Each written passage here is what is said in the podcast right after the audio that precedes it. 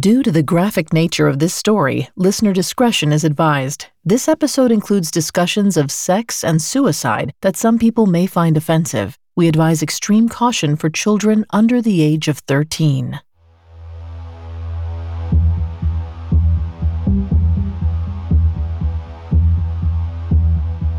The beautiful Soviet seductress is a well known figure from femme fatale lore. She's the patriotic assassin, a Cold War spy who seduces and kills men for her country. But what if these women weren't as patriotic or as violent as popular culture would have you believe? What if becoming a spy simply meant a chance at a better life? Would you take it? Today, we'll learn the truth about the women who brought new meaning to the term foreign affairs.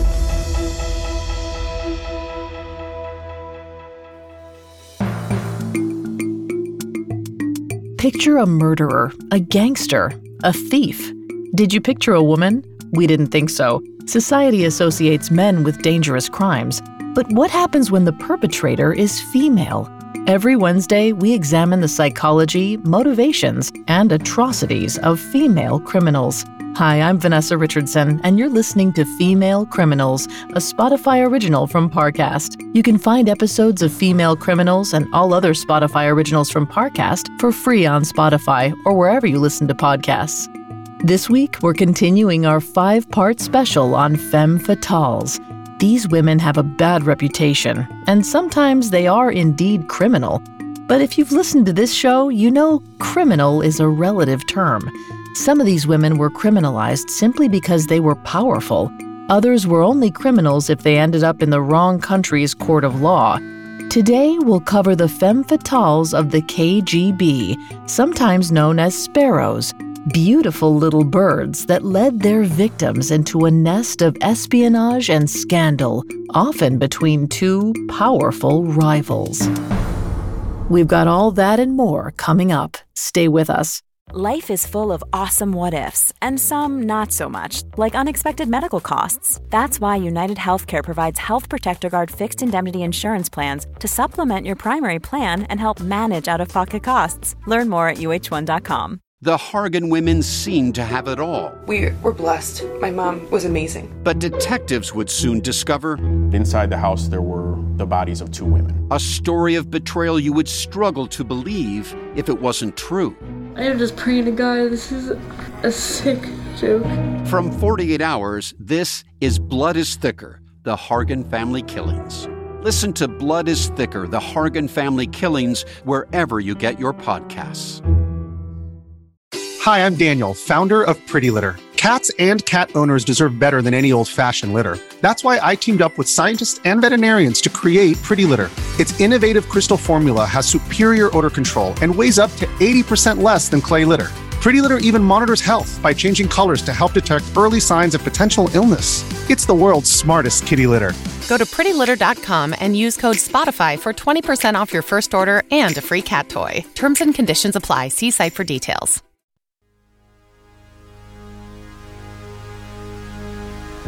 Following the devastation of World War II, the Soviet Union and the United States of America were the world's leading superpowers. But the two countries couldn't be more different. While the USSR championed communism, America celebrated capitalism.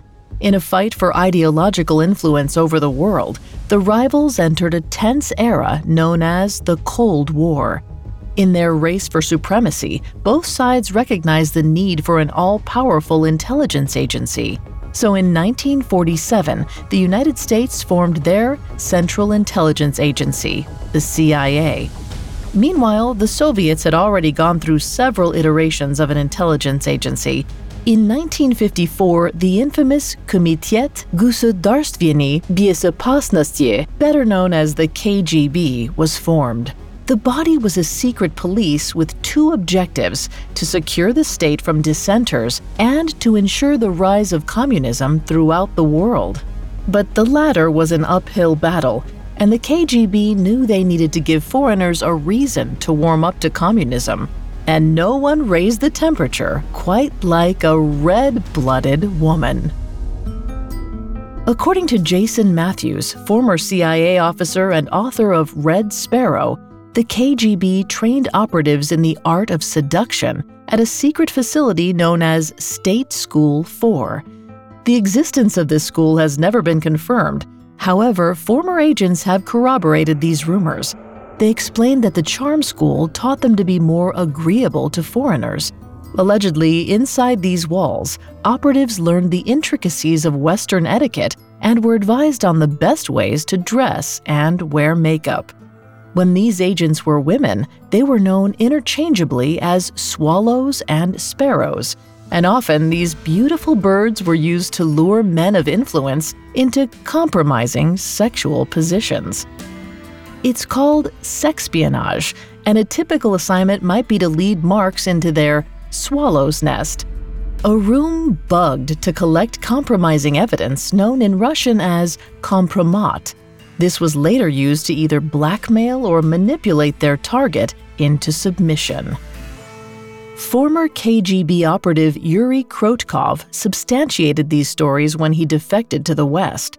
Much of the information we're discussing today is thanks to his sworn testimony so before we dive into the story of the swallows, let's learn about the man who brought them home to roost.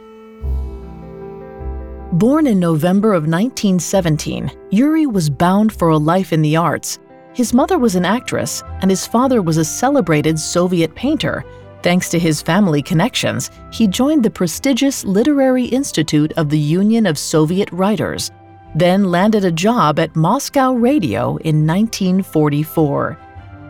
As a correspondent in the station's Anglo American department, Yuri rubbed shoulders with the Western elite, and in April of 1945, the 28 year old traveled alongside the wife of Winston Churchill as she toured the USSR. Needless to say, Soviet officials were eager to exploit his connections. So in 1946, they knocked on Yuri's door with an offer he couldn't refuse. Mostly because doing so would have likely marked the end of his career. So he pledged allegiance to the Communist Party and began to spy on men and women of importance.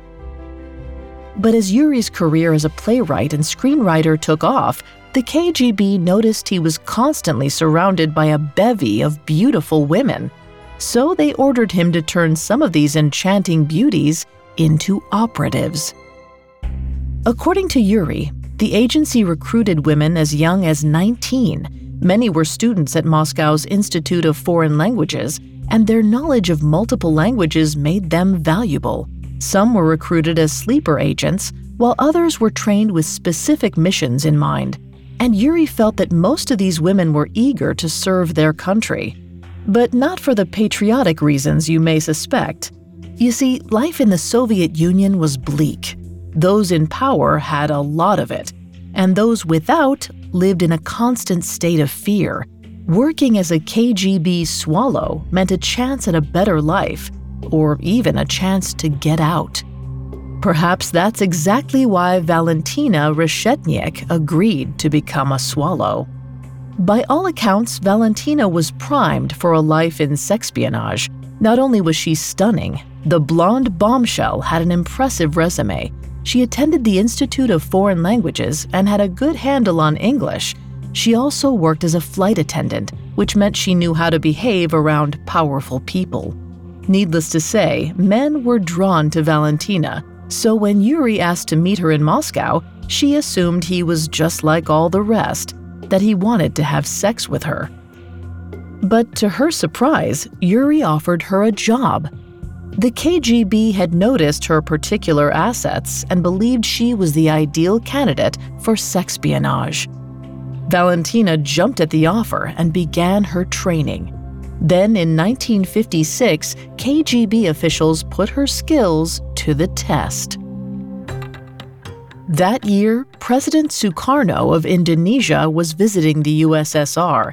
Seven years earlier, he had helped his country win independence from the Dutch Empire, and as the new leader of the largest country in Southeast Asia, Sukarno was under pressure to pick a side in the Cold War. While Sukarno fielded offers from the West, Kliment Voroshilov, head of the USSR, was determined to win him over. So he invited the Indonesian president on a grand tour of the Soviet Union. When the president landed in Moscow, Voroshilov extended a warm welcome and offered Sukarno the services of his very own interpreter, Valentina Reshetniak. As she approached the president of Indonesia, Valentina understood the mission ahead of her. She was to make Sukarno amenable to communism by any means necessary. Valentina introduced herself and quickly proved herself indispensable to the dignitary. As they traveled together, the two grew very close. Before long, Sukarno wanted Valentina by his side at all times. At some point, they began a passionate affair, and Sukarno fell hopelessly in love. By the time his trip was up, Sukarno asked Valentina to be his wife, an offer she felt compelled to decline. But Sukarno was head over heels and continued to court Valentina for years. He made frequent trips to see her and even invited her to visit him in Indonesia. KGB officials were impressed with their little sparrow. Valentina had shown her valor in the bedroom, and it seemed that Sukarno was warming up to communism. So they rewarded her with a brand new apartment. But the KGB weren't the only ones to notice Valentina's hard work. On the other side of the world, the CIA followed the affair with concern.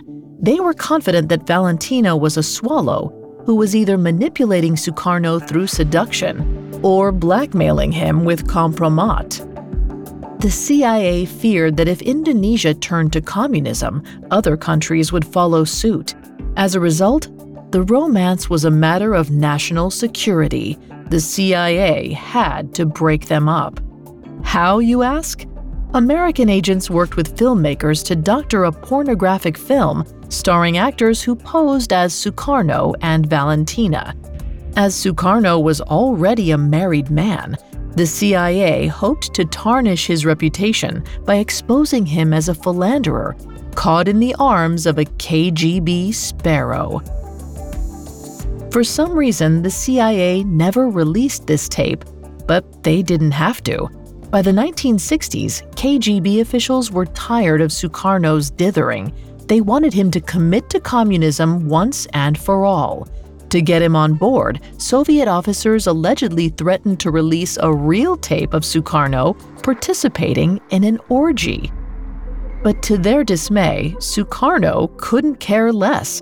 He was a proponent of polygamy and a proud ladies' man. He allegedly even asked for extra copies of the tape. It was a crushing blow to the Soviet Union. They'd shown their true colors to Sukarno, and it backfired. Now, any chance at a partnership was gone. But while the plot to blackmail Sukarno came to an end, the sexpionage schemes of the KGB were only just beginning. Due to the devastation caused by World War II, plenty of other countries were still in turmoil. They were ripe for the picking, easy prey for the Soviets' finest little birds. Up next, an unkindness of ravens descend on the French embassy. Listeners, I am thrilled to tell you that this month marks a huge milestone for Parcast. It's the four year anniversary of another fantastic podcast I host called Serial Killers.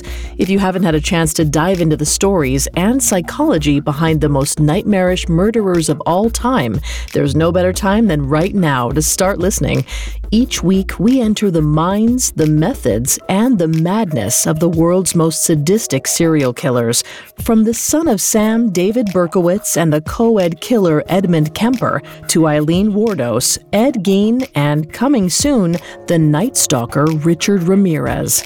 And this February, look out for our four part special on couples who kill, following the worst love has to offer. Their names may sound ordinary, but their atrocities are anything but. Trust me, you do not want to miss it. With hundreds of episodes available to binge and new ones released weekly, get to know the killers, crimes, and cases that forever changed the face of history. Follow the Spotify original from Parcast, Serial Killers. New episodes air every Monday and Thursday, free on Spotify or wherever you get your podcasts. Hey, it's Kaley Cuoco for Priceline. Ready to go to your happy place for a happy price? Well, why didn't you say so? Just download the Priceline app right now and save up to 60% on hotels. So, whether it's Cousin Kevin's Kazoo concert in Kansas City, go Kevin, or Becky's Bachelorette Bash in Bermuda, you never have to miss a trip ever again. So, download the Priceline app today. Your savings are waiting. Go to your happy place for a happy price. Go to your happy price, Priceline. Now back to the story.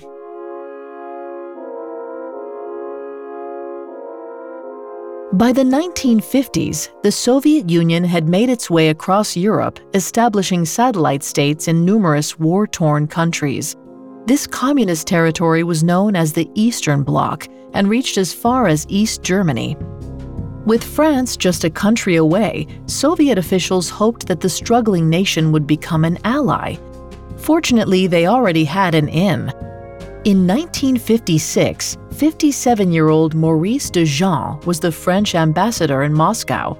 He was also a close confidant of Charles de Gaulle, who was projected to become the next president of France. Hoping to secure a relationship with France, the KGB conspired to turn Maurice into an agent of influence.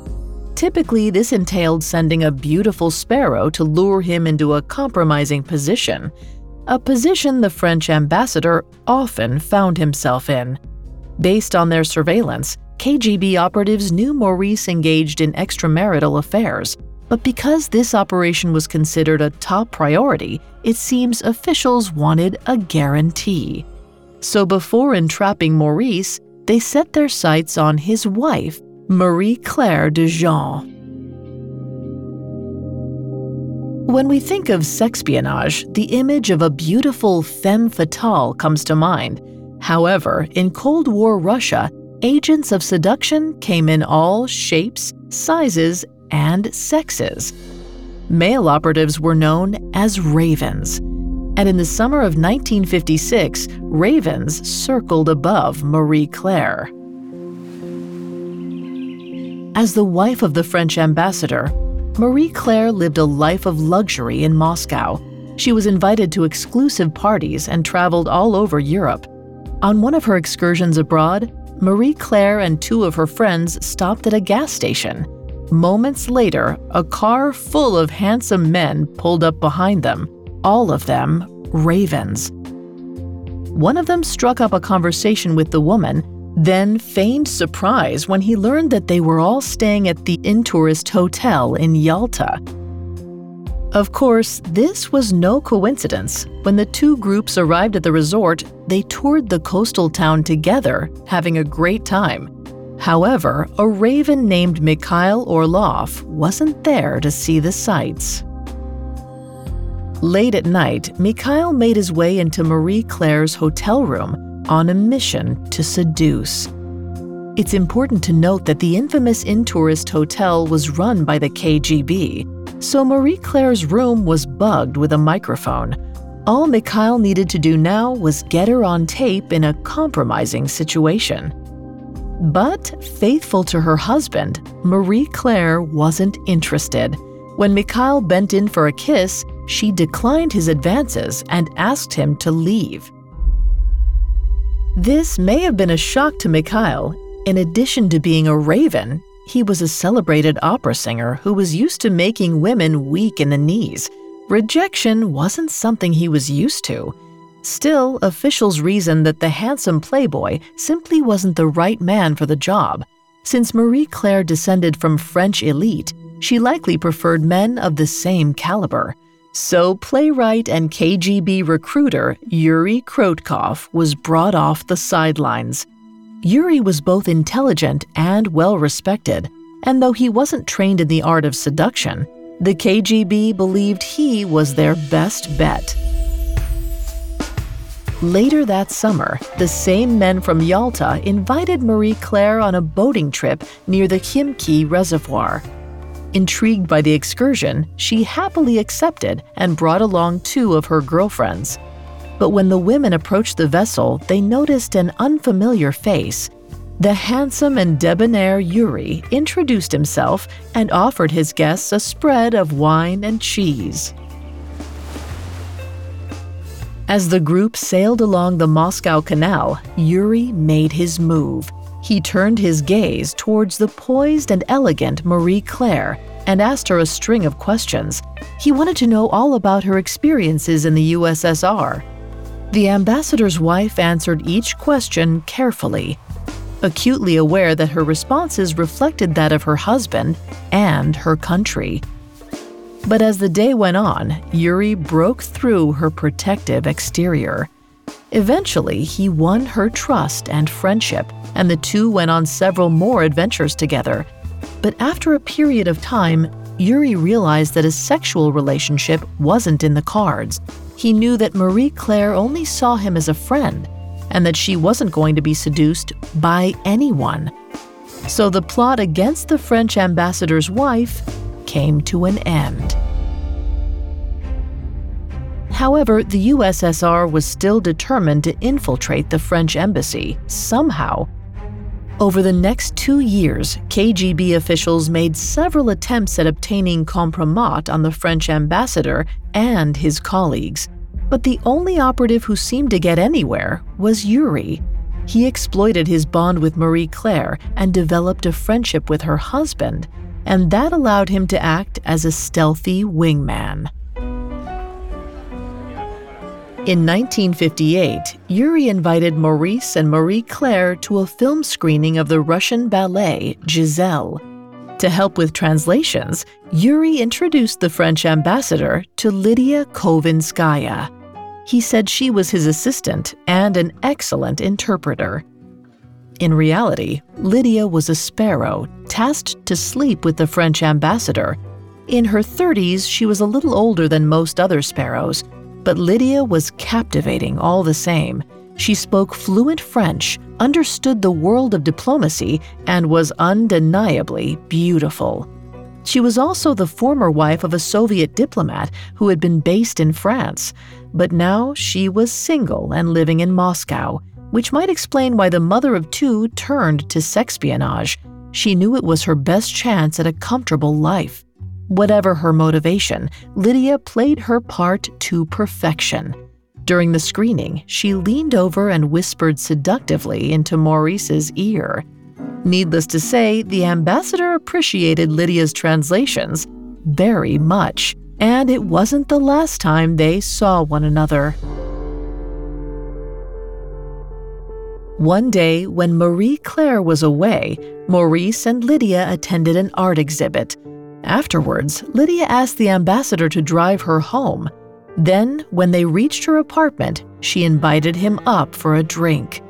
Once inside, she made her move, and the two had sex. But surprisingly, KGB officials weren't thrilled by the news.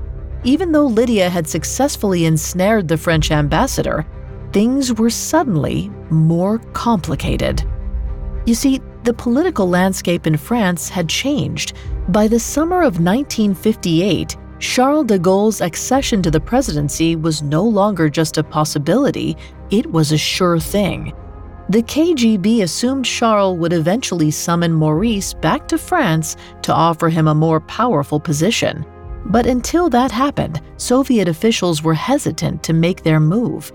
Still, they wanted Maurice to face a dilemma so grave that he needed help from his Soviet friends. This new plot called for a new player in the game an angry husband. But Lydia was single, and Maurice knew that. So Yuri Krotkov was ordered to cast another woman in the starring role, and he already had the perfect sparrow in mind. Later that summer, while Marie Claire was vacationing in Belgium, Yuri introduced Maurice to 29 year old Larissa Kronberg, a Soviet actress who had been in a handful of films.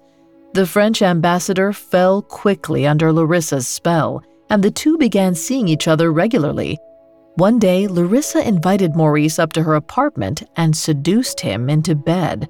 When Larissa told her handlers the news, the USSR officials finally felt ready to make their move. The next time Larissa welcomed her lover to her apartment, it was bugged with a microphone. Unbeknownst to Maurice, KGB operatives were listening to their every move from the apartment next door. When the two began to make love, Larissa alerted her comrades by saying the code word Kiev. Moments later, two men barged into the apartment, catching them in the act. One pretended to be Larissa's husband and started to attack Maurice. Meanwhile, Larissa let out a stream of crocodile tears and pleaded with her fake husband to stop.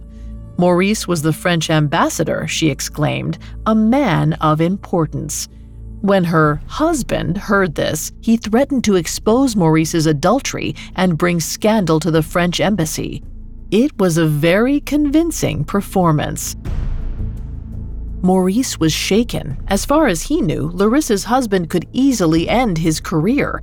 So after leaving Larissa's apartment, the ambassador sought the advice of his most trusted friend in Moscow, a Soviet official named Gribanov, and he begged him to help keep the incident a secret. Unbeknownst to Maurice, however, Gribanov was a general in the KGB. He also happened to be behind the entire sexpionage scheme which had gone exactly as planned. Lying through his teeth, Gribanov promised to help. In response, Maurice gratefully said, I would be indebted to you for anything you could do. KGB officials planned to call in a favor as soon as Maurice was offered a higher position in the French government. However, when Charles de Gaulle took office that winter, Maurice remained in Moscow so Soviet officials never went through with their plan. Still, during his time as the French ambassador, Maurice championed a stronger relationship between Russia and France. Make of that what you will. He certainly seemed to be a fan of strong relationships between the two countries, if only on a personal level, though perhaps less so after his entanglement with Larissa, which remained off the record for years. After she was done playing her part as a temptress, the beautiful swallow went on to star in many films. But not everyone who fell prey to sexpionage got away as clean as Maurice and Larissa. With Maurice stuck in Moscow, it seems the KGB were keen on securing an ally within the French government. So, in the early 1960s, a flock of sparrows and ravens attempted to compromise the French military attache, Louis Guibaud, and his wife. Sources differ on which of the Guibauds were actually compromised, but it seems whoever it was, the KGB obtained some very graphic images. In the summer of 1963, they showed them to Louis and threatened to expose the French attache if he didn't do as they ordered. However, when given the choice to betray his country or face public criticism, Louis chose neither. Instead, he took his own life. The turn of events sent a chill up Yuri Krotkov's spine.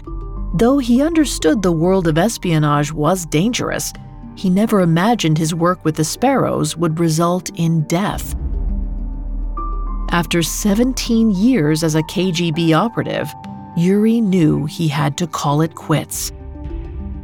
In September of 1963, the 45 year old defected and was granted asylum in the United Kingdom. While under the protection of British intelligence, he exposed the secrets of the KGB. Crucially, he confessed his role in multiple sexpionage schemes and revealed that Maurice Dejean may have been compromised. Needless to say, Yuri's damning testimony got around. By the following year, France had a new ambassador in Moscow. But despite his scandalous fall from grace, Maurice never actually committed an act of treason, so he faced no legal consequences that we know of. Even still, the allegations were monumental. Intelligence agencies across the globe now knew how the KGB operated, and it was downright dirty. Based on Yuri's testimony, it seemed like anyone in the Soviet Union could be a KGB operative, especially if that person was a beautiful woman. Up next, the KGB changes the game and captures an American Marine in their plot. Why is it that with sparkling water, I'm always playing guessing games with what flavor I'm drinking? Is it citrus? Is it aluminum can flavored? Mm, not sure. Sparkling ice, though, they really mean flavor. Like in your face flavor. Orange mango, black raspberry. Don't even get me started on the strawberry lemonade. Kiwi strawberry slid right into my taste buds DMs last night and let them know who's boss. No subtleties there, and no sugar either. But it does have vitamins and antioxidants. Find sparkling ice at a major grocery store or club retailer near you. Sparkling ice. Anything but subtle. Whether you're making a delicious family meal or a post workout snack, choose the farm fresh taste of Eggland's best eggs. Only Eggland's best hens are fed their proprietary all vegetarian feed. That's what makes their eggs more nutritious. With 10 times more vitamin E, 25% less saturated fat, and 6 times more vitamin D compared to ordinary eggs. Eggland's best. Better taste, better nutrition, better eggs. Visit egglandsbest.com to learn more. Now back to the story. In the 1980s, the Cold War was still raging. Though the Soviet Union succeeded in launching the first satellite into space, America landed a man on the moon. In the race for power and prestige, the Soviets were determined to prove their superiority as a communist country. Unsurprisingly, America was enemy number one. In fact, CIA operatives were rumored to be working inside the American embassy in Moscow, and the KGB were determined to find out who they were. Fortunately, foreign embassies in the USSR needed some Soviet manpower to run smoothly, specifically men and women who were, at the very least, bilingual. As we discussed earlier, the Institute of Foreign Languages prepared countless Soviet citizens for a life in foreign affairs.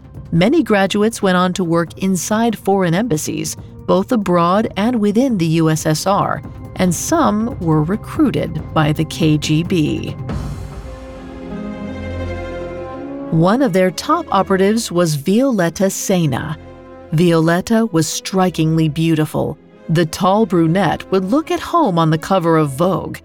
Instead, she walked the halls of the Maurice Thorez Institute of Foreign Languages, listening for whispers of dissent. Of course, being a snitch wasn't ideal. The job was nerve wracking and terribly isolating.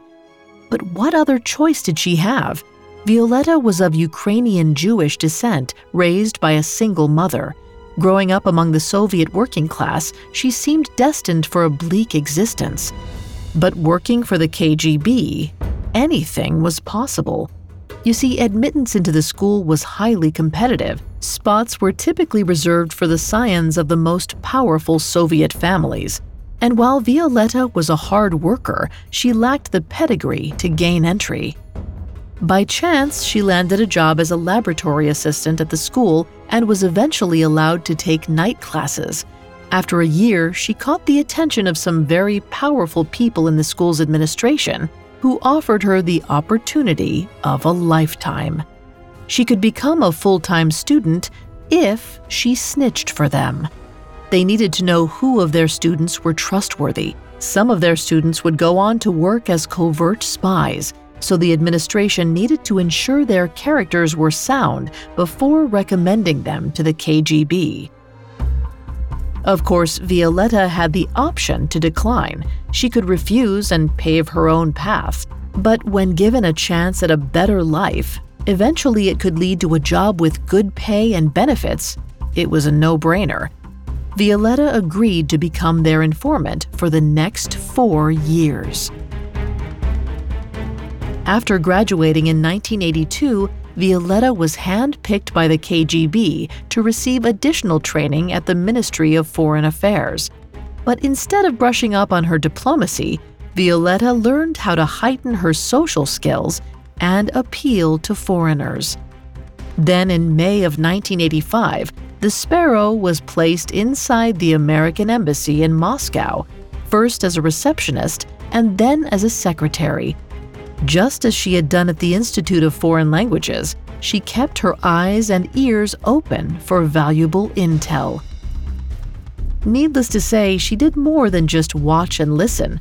With her natural good looks, Violetta gained numerous American admirers.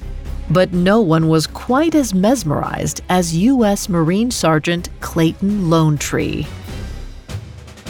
As an embassy security guard, Clayton knew the rules. Thanks to Yuri Krotkov's testimony, Americans knew that anyone in the Soviet Union could be a KGB spy. As such, fraternization with Soviet citizens was strictly forbidden. But despite knowing the risks of Soviet espionage, many U.S. Marines carried on love affairs with the locals. Meanwhile, their superiors understood that sometimes boys will be boys and looked the other way. Something the KGB perhaps understood when sending in their sparrows. This laissez faire approach might also explain why Clayton felt above the law. Perhaps he felt he'd face no repercussions. So one evening in the fall of 1985, he set out to learn more about Violetta Seina. He trailed Violetta out of the embassy and followed her onto a busy train car. Once she sat down, he approached her and struck up a conversation. To his relief, Violetta was warm and receptive. However, Violetta was far from relaxed.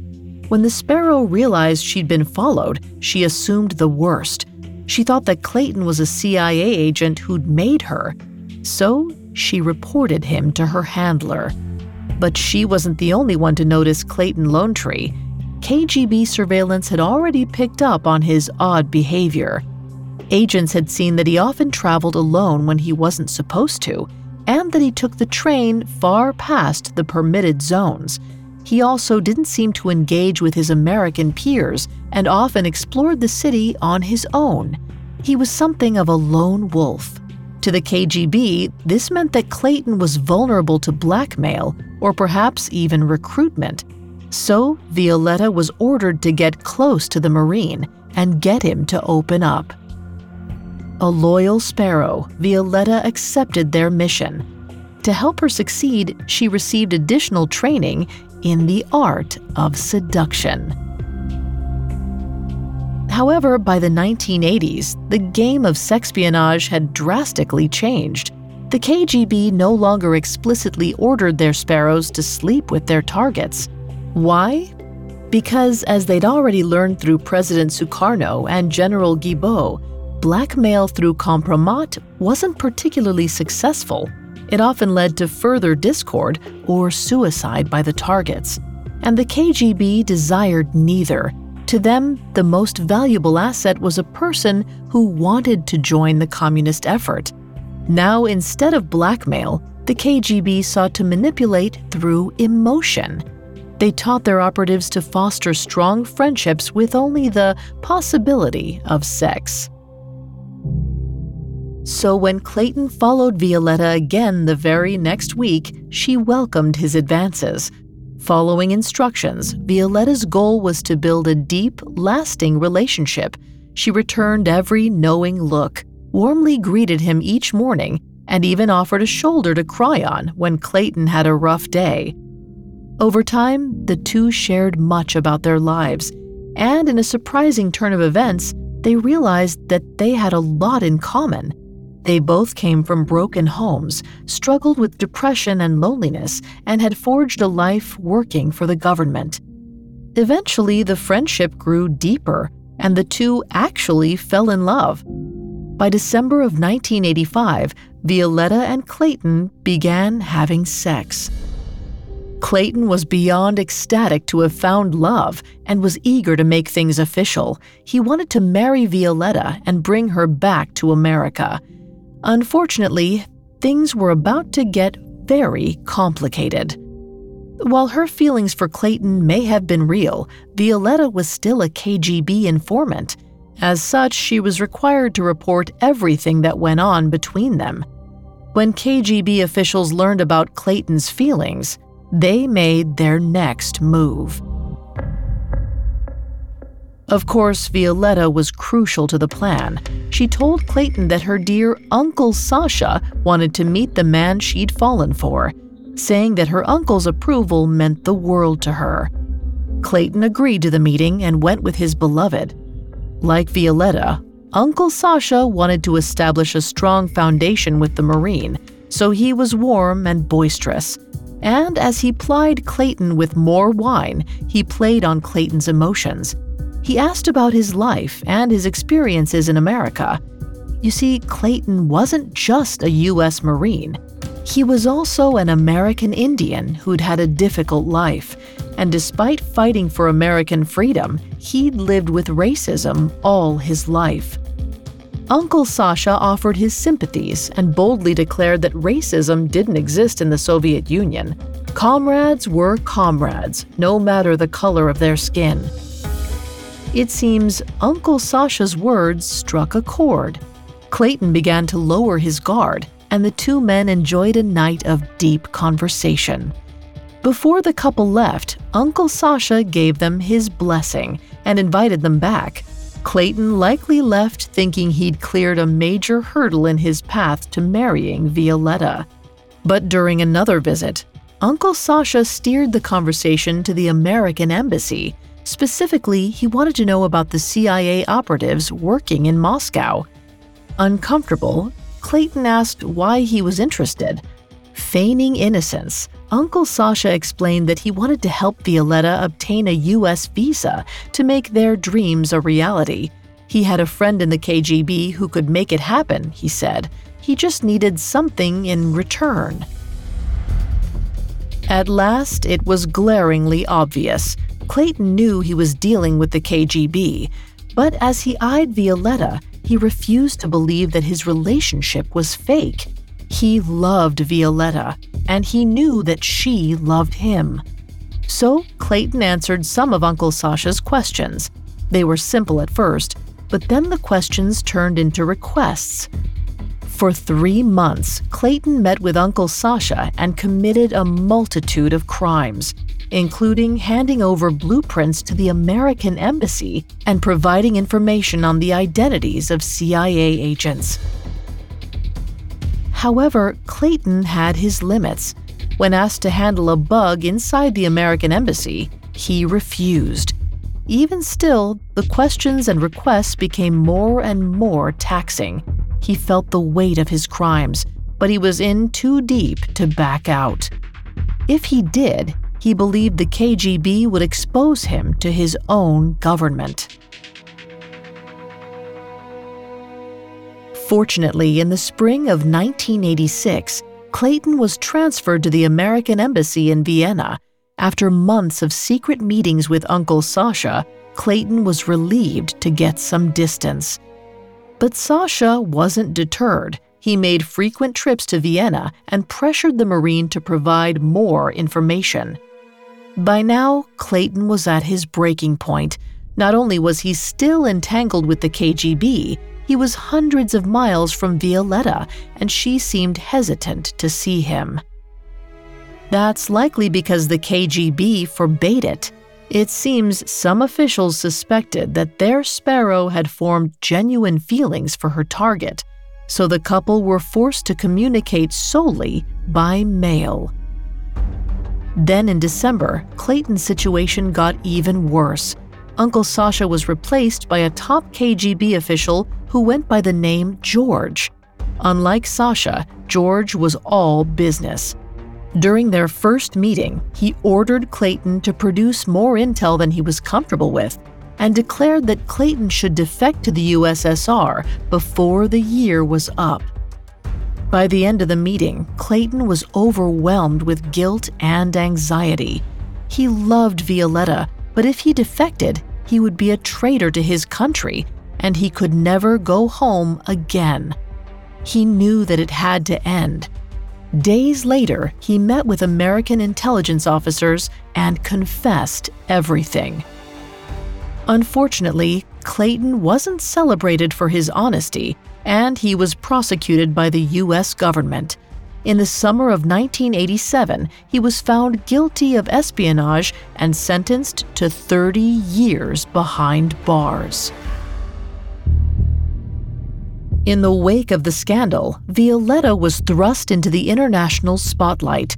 The story of the Sparrow and the Marine was headline news around the world, and she was painted as a KGB temptress with loose values.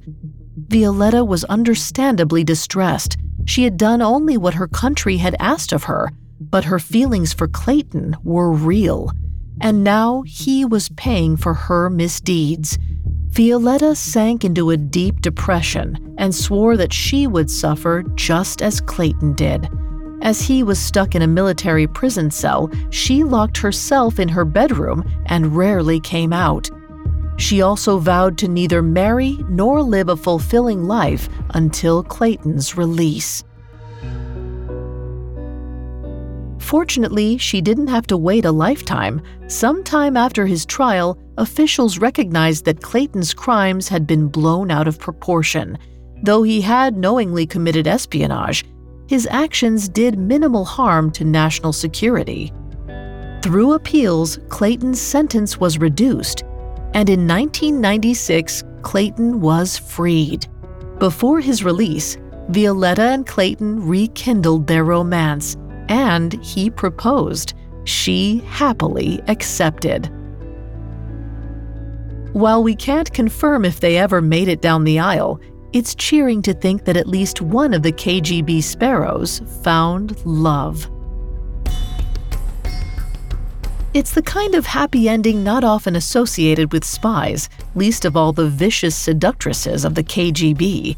But of course, the truth of the matter is that the Soviet sparrows weren't quite all that they've been painted in popular culture. Today, the story of the KGB sparrows lives on through the glamorized tropes in Hollywood action films and best selling spy novels. And though these stories tend to veer far from the truth, these Soviet sparrows certainly proved that all is fair in love and war. Yes, they used their sexuality to tempt their targets into compromising positions, but it takes two to tango, right? As evidenced by the story of Clayton Lonetree, some targets at least suspected when they were being played. It took him a while, but he found his way out of the trap eventually. But what happens when a honeypot's mark never realizes they've been duped? When the con is so complete that it lasts decades, spawns children, and eventually makes headlines? Well, that's a tale that requires an episode all its own.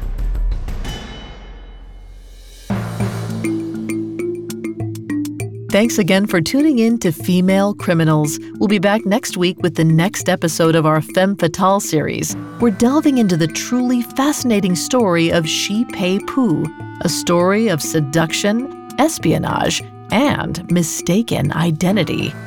For more information on the birds of the KGB, amongst the many sources we used, we found the 1969 testimony of KGB defector Yuri Krotkov and the books KGB The Secret Work of Soviet Secret Agents by John Barron and Dancing with the Devil by Rodney Barker, extremely helpful to our research. You can find all episodes of Female Criminals and all other Spotify originals from Parcast for free on Spotify. We'll see you next time. Female Criminals is a Spotify original from Parcast. Executive producers include Max and Ron Cutler, sound design by Michael Motion, with production assistance by Ron Shapiro, Carly Madden, and Bruce Kitovich. This episode of Female Criminals was written by Jane O, with writing assistance by Joel Callan, fact checking by Adriana Romero, and research by Chelsea Wood. I'm Vanessa Richardson.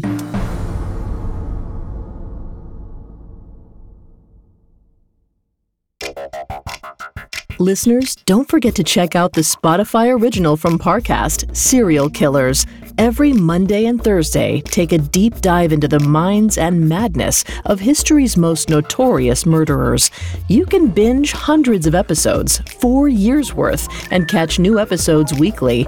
Listen to Serial Killers free on Spotify or wherever you get your podcasts.